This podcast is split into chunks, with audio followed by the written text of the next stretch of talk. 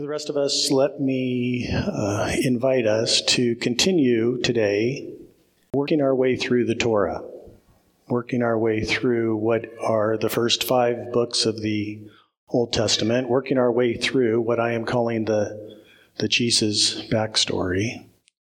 And today we pick it up with the fifth, or the sixth rather, the sixth Parsha. We're taking this the Torah, Parsha by Parsha, and today we come to the sixth Parsha. And so if you have your Bibles, you're invited to turn to Genesis in chapter 25. If you're grabbing a Pew Bible, that would be page 18. The words will be on the screen behind me. And I would like to just uh, offer up a prayer, and then we will dive in and see where it takes us today. God, we do thank you for this precious day you've given us. We thank you, Lord, for the the deep privilege it is to be able to gather together in your presence. As we dive into your word now, Lord, would you, as always, be in and over and under and all through my words? Give us ears to hear, that our hearts might beat with yours. We pray this in Jesus' name. Amen. So today we head to the sixth Parsha, what is Parsha Toldot. It actually is a parsha that runs all the way from Genesis 25 and verse 19 all the way through 28 and verse 9. And as we have been over these past weeks, we are not going to dive into the whole of that text. But again, I want to dive down into just really one verse here, primarily today, and then we'll branch out from there. But one verse that I think has really deep significance and meaning for us. And it's right here in this very first line, noting the Parsha begins here, again at 25 and 19. We read, This is the account of, and then it says, the family line, what Jewish scholarship translates as generations, what is toldot in the, in the Hebrew. And so another reading of this would be something like, These are the toldot. These are the generations of Isaac, which is interesting, as Rabbi David Fohrman notes, that after that you would expect to hear about his children, but you don't. Instead, we read in the next line Abraham became the father of Isaac, which is exactly not the generations of. Right? And it's not just here. But if we were to, for example, fast forward to Genesis 37 for just a moment, it's there, verse 2, we read, These are the generations of Jacob. And then, interesting, it dives right into a story of Joseph. His brothers hardly even get, a, get an honorable sort of mention. In fact, it is the pattern that is over and over, again from Rabbi Fohrman. He says almost invariably what comes next is not what you would expect. It is not the generations of. It's like, does the Torah not understand what the word toldo means? And of course, the obvious answer is, well, yes, the Torah knows. And so, what is it really getting at? What is the Torah getting at by, by speaking of toldot, by speaking of generations in this kind of unexpected way? And I'm so glad you came and asked me that question this morning. Because within ancient rabbinic thought, there are a number of what are called laws of interpretation or rules of interpretation, tools of interpretation. And one, simply put, is the comparison of similar expressions. Gezerah Shavah. It's this comparison of similar expressions. And interesting, Toldot, the similar expression occurs all the way back in Genesis in chapter 2. And it's there at verse 4 we read, This is the account of the heavens and the earth when they were created. Or to put it in more precise language, these are the Toldot. We read there, these are the Toldot. These are the generations of heaven and earth as they were being created. Which is kind of strange, but also, I think, fascinating sorts of, of language. And yet, notice as we go on, yet notice what is being, we could say, birthed, what is being born, and, and even more than that, how. Verse 5, we read, Now no shrub had yet appeared on the earth, and no plant had yet sprung up. Meaning, in other words, it's barren, right? We could say We could say there is no, as of yet, there is no offspring. And the reason we read is for the Lord God had not sent rain on the earth. Point being, there is, there is really no life. Right? At this point, things are, it's, it's barren. It's barren land. Verse 6, notice what happens. We read then, but streams, interesting, but streams came up from the earth. Water is rising up, and it says, over the whole surface of the ground, meaning all of it is transformed. This water rising up, and all of it is transformed. Right? It, it becomes fertile, it gives life. As Rabbi Fohrman puts it, why do I need all of this? But it makes perfect sense. It's the beginning of bringing life to the world, inasmuch as water is the key element that is responsible for all life in a world in which heaven and earth are parents. Right again, it's this idea of the streams are rising up, the water, right, bringing life, giving life. Which is even more interesting if we return back to Parsha Toldot, where we read of a story about Isaac. In fact, it's the only story where really Isaac is the central character in the whole of this Parsha.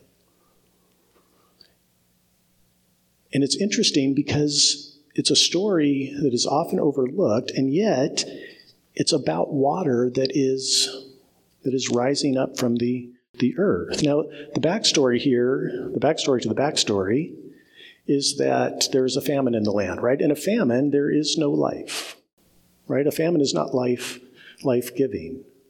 And God says to Isaac, I want you to stay where you are. I don't want you to go down to Egypt. I want you to stay in Gerar. And it's interesting because then it's there we read that the Philistines, who are also in the land, Isaac and the Philistines aren't getting along too well. And we read at 25, or rather 26 and 15, we read So all the wells his father's servants had dug in the time of his father Abraham, the Philistines, stopped up filling them with earth. Which, again, just like a famine, right? Filling up a well with earth doesn't bring life. In fact, in fact, it kills it. From there, then, we read about, about all sorts of digging going on. And it's interesting because over and over again, we read about, about conflict and division and dispute. We read about hostility and hatred and animosity. By way of example, we look at verse 19. Here it says Isaac's servants dug in the valley and discovered a well of fresh water there. But the herders of Gerar quarreled with those of Isaac and said, The water is ours. So he named the well Esek because they disputed with him. Esek, it, it's a word that means conflict or division, or as we read here, dispute. Verse 21, it says, Then they dug another well, but they quarreled over that one also, so he named it Sitnah. Sitnah means hostility and, and hatred. But then notice verse 23. From there, he, Isaac, it says, went up to Beersheba. In verse 25, Isaac built an altar there and called on the name of the Lord. There he pitched his tent, and there his servants dug a well. Verse 32, that day Isaac's servants came and told him about the well they had dug. They said, We have found water. He called it Shiva. Shiva means to, to have an abundance, to be overflowing with. It's this kind of in, in, in full measure. And to this day, the name of the town has been Beersheba, which means a well of underground water, right? This watering place. Right, again, it, it is the streams that are, that are rising up, right? The water that is coming up from the earth that is bringing, bringing life. But it's not only physical life, it's also communal life. From Bartolone, he writes The well is, is a symbol for community. In ancient times, the well was both symbolically and often literally located at the center of the community. From the well, the community, the community draws water, the basic sustenance for life. Metaphorically, the well represented all the social resources of the community that were necessary to endure and thrive. And it's interesting, this is the backstory to Jesus, Jesus himself, right? Who, who in and through Jesus comes, comes life, right? This, this idea of water streams, right, bringing life. It flows in and through Jesus. Turn with me just for a moment to the Gospel of John. It's interesting here we get another story of, of a well. And interesting, it's a story that also breaks through all of the, we could say, the Esek, right? All of the, the conflict and the division and the dispute. It breaks through all of the, the Sitnah, the hatred and the hostility, all of the, the sorts of animosity. And Jesus, he steps into all of that, noting here at John 4 and 4, now he, Jesus, had to go through Samaria. Which, geographically speaking, is true. If you're heading due north up to Galilee, you would travel through Samaria. As scholarship tells us, Jews, in order to avoid Samaritan land, would often travel west, cross the Jordan, or travel east, cross the Jordan, head up, and cross back. At the same time, it was not necessarily uncommon for Jews to travel through, actually travel through Samaria. Oftentimes they would do so trying to avoid contact with Samaritans. Samaritans were considered to be considered to be half breeds or or to be a mixed race. And yet here is Jesus. He's traveling through, says Samaria, verse 5. He came to a town in Samaria called Sychar, near the plot of ground Jacob had given to his son Joseph. Jacob's well was there, and Jesus, tired as he was from the journey, sat down by the well. It was about noon. So Jesus, he's simply stopping at one of the local wells. We can think of Bartolone, right, a symbol for community. We next read when a Samaritan woman came to draw water, Jesus said to her, Will you give me a drink? His disciples had gone in, into town to buy food. The Samaritan woman said to him, You are a Jew, and I am a Samaritan woman. How can you ask me for a drink? For Jews do not associate with Samaritans. Now, in some respects, this is one of the most simple encounters. And yet, the gravity is absolutely profound. Noting Jesus here, he is engaging a Samaritan.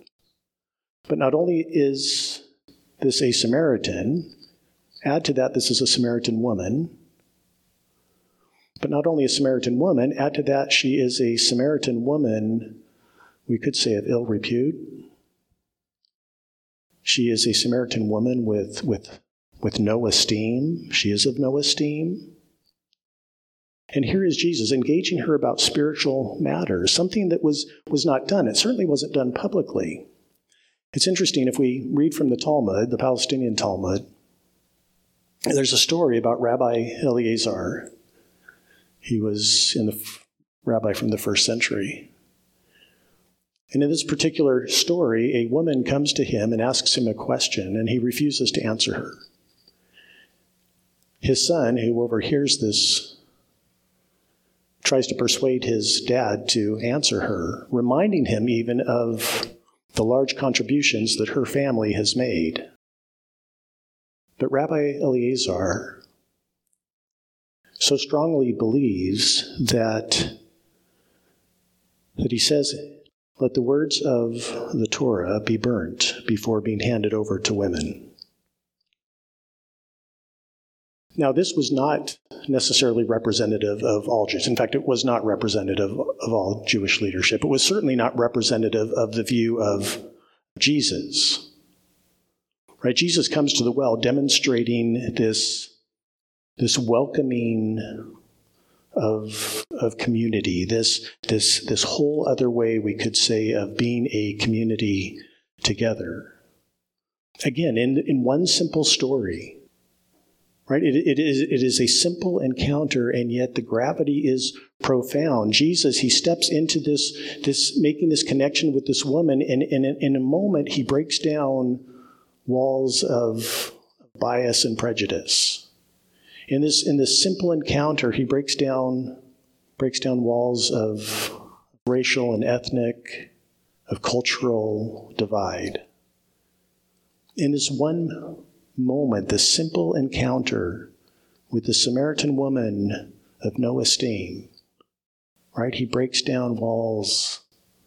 He breaks down walls of, of discrimination, gender, age, status. Now, it's interesting, the conversation continues, but I want to kind of wrap this up, in a sense, returning back to the story in, in Genesis. Noting here that at verse 12, the woman asked Jesus, Are you greater than our father Jacob, who gave us the well and drank from it himself?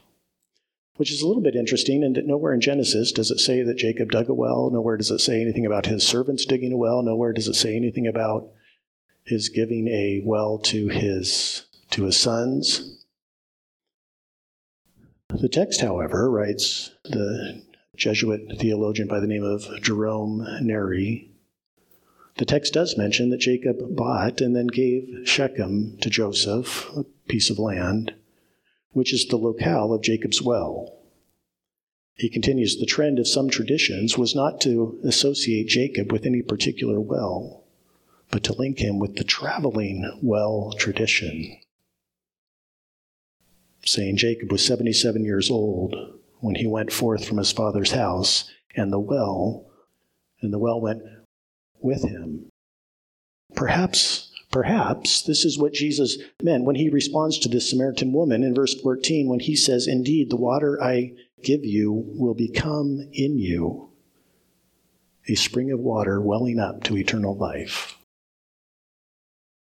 Point being, the well is now you. You are now the well that brings life, that gives life. It is, it is no longer a particular location, right? It, it, is, it is the Jesus life in you that, that is welling up, streams flowing, abundant, over, overflowing.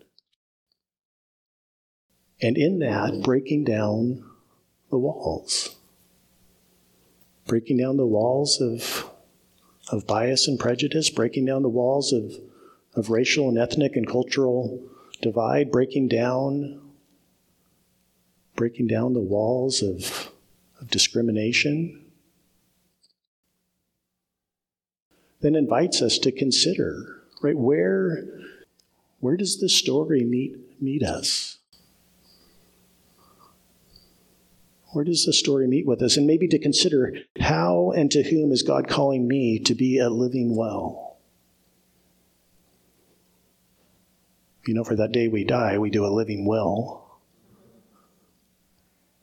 But what about a living well?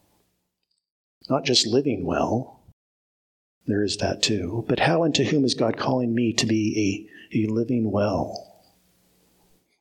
In, in what way is God inviting me to be a flowing stream of life? And then, and then maybe to even get underneath that a little bit, and then we'll spend a little bit of time in stillness together. To get at that a little bit, we could, we could ask, what barriers have I built that keep me from others? What barriers have I built that keep me from others? What barriers have I built that keep others from God.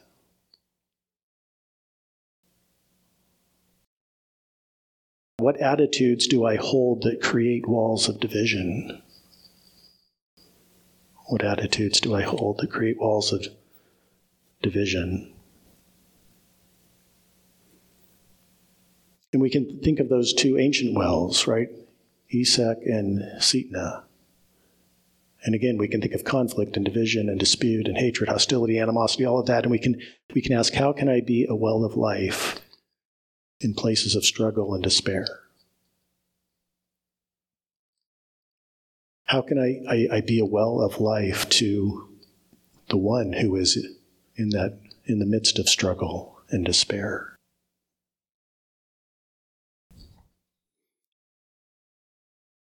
We read, These are the toldot of Isaac. Streams came up from the earth and watered the whole surface of the ground, becoming in you a spring of water welling up to eternal life.